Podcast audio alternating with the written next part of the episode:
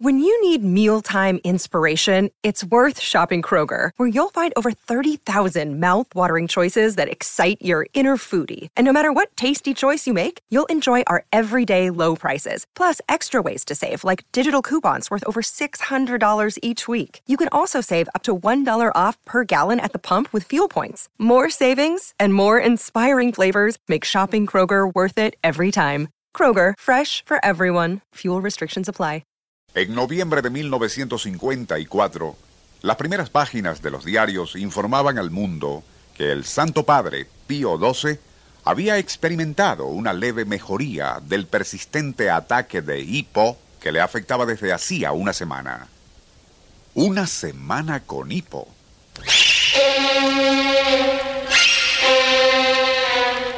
Es rara la persona que en algún momento de su vida no haya experimentado esa molestia a la cual los diccionarios médicos describen como cierre espasmódico de la glotis con similares espasmos, breves e intensos del diafragma, acompañados por ruidos característicos. Generalmente, tales accesos de hipo son relativamente breves pero se conocen casos en que los episodios se prolongan, debilitando al organismo y afectando la salud de quien los sufre, tal como ocurrió con el Papa Pío XII en los años 50. Según el libro Guinness de los récords, el ataque de hipo más prolongado en la historia lo sufrió Jack O'Leary, de Los Ángeles, quien desde el 13 de junio de 1948 hasta el primero de junio de 1956 hipeó más de 150 millones de veces. Por tal motivo casi no podía dormir y su peso descendió de 62 kilos a solo 33. Cuando cesó el hipo, O'Leary se recuperó parcialmente.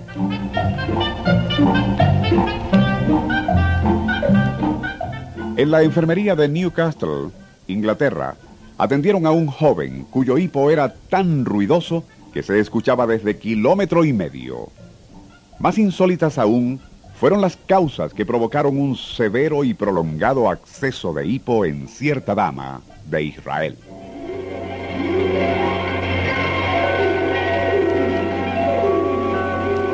Nuestro insólito universo.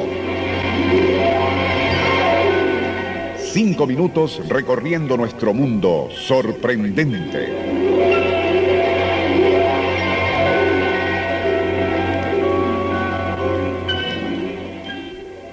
La ciencia puede explicar qué es el hipo, mas no cómo o por qué ocurre. Tampoco a qué se debe que ciertos ataques de hipo duren más tiempo.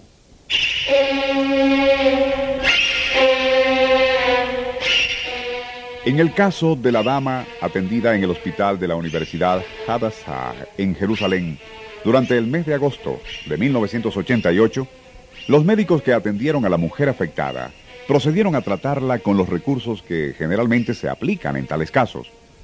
Cuando no alivian al problema, se procede a extirpar los nervios que conectan con el diafragma. Justo cuando era preparada para tan radical cirugía, la paciente comentó que, además del hipo, estaba sufriendo de una rara picazón en el oído izquierdo. Al explorar su canal auditivo, los médicos no encontraron inflamación, pero dentro del tímpano se encontraba una diminuta hormiguita. De inmediato procedieron a sacarla de allí y casi al mismo tiempo cesó la picazón y también el hipo aun cuando parezca increíble, había sido la presencia irritante de aquella hormiguita en el tímpano la causa del prolongado ataque de hipo. A pesar de que se trataba de algo inusual, ya los médicos conocían precedentes de que factores irritantes en el canal auditivo pueden provocar accesos de hipo. Según parece, ello ocurre cuando algún objeto extraño irrita al nervio vago que se extiende desde el cerebro a través del oído hasta el abdomen, que es donde se encuentra el diafragma. Ese vínculo anatómico es tan sensible que basta que un otorrinolaringólogo limpie el oído de un paciente, estimulando al nervio vago para que dicho estímulo provoque un acceso de tos. Anomalía del sistema nervioso que los especialistas nunca han podido explicar satisfactoriamente.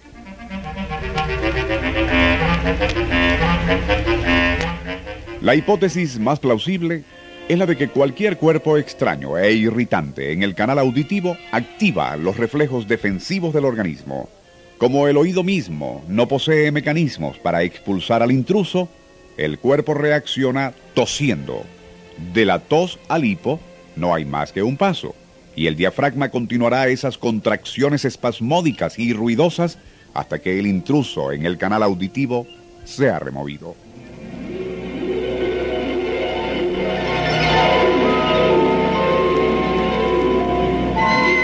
Nuestro insólito universo.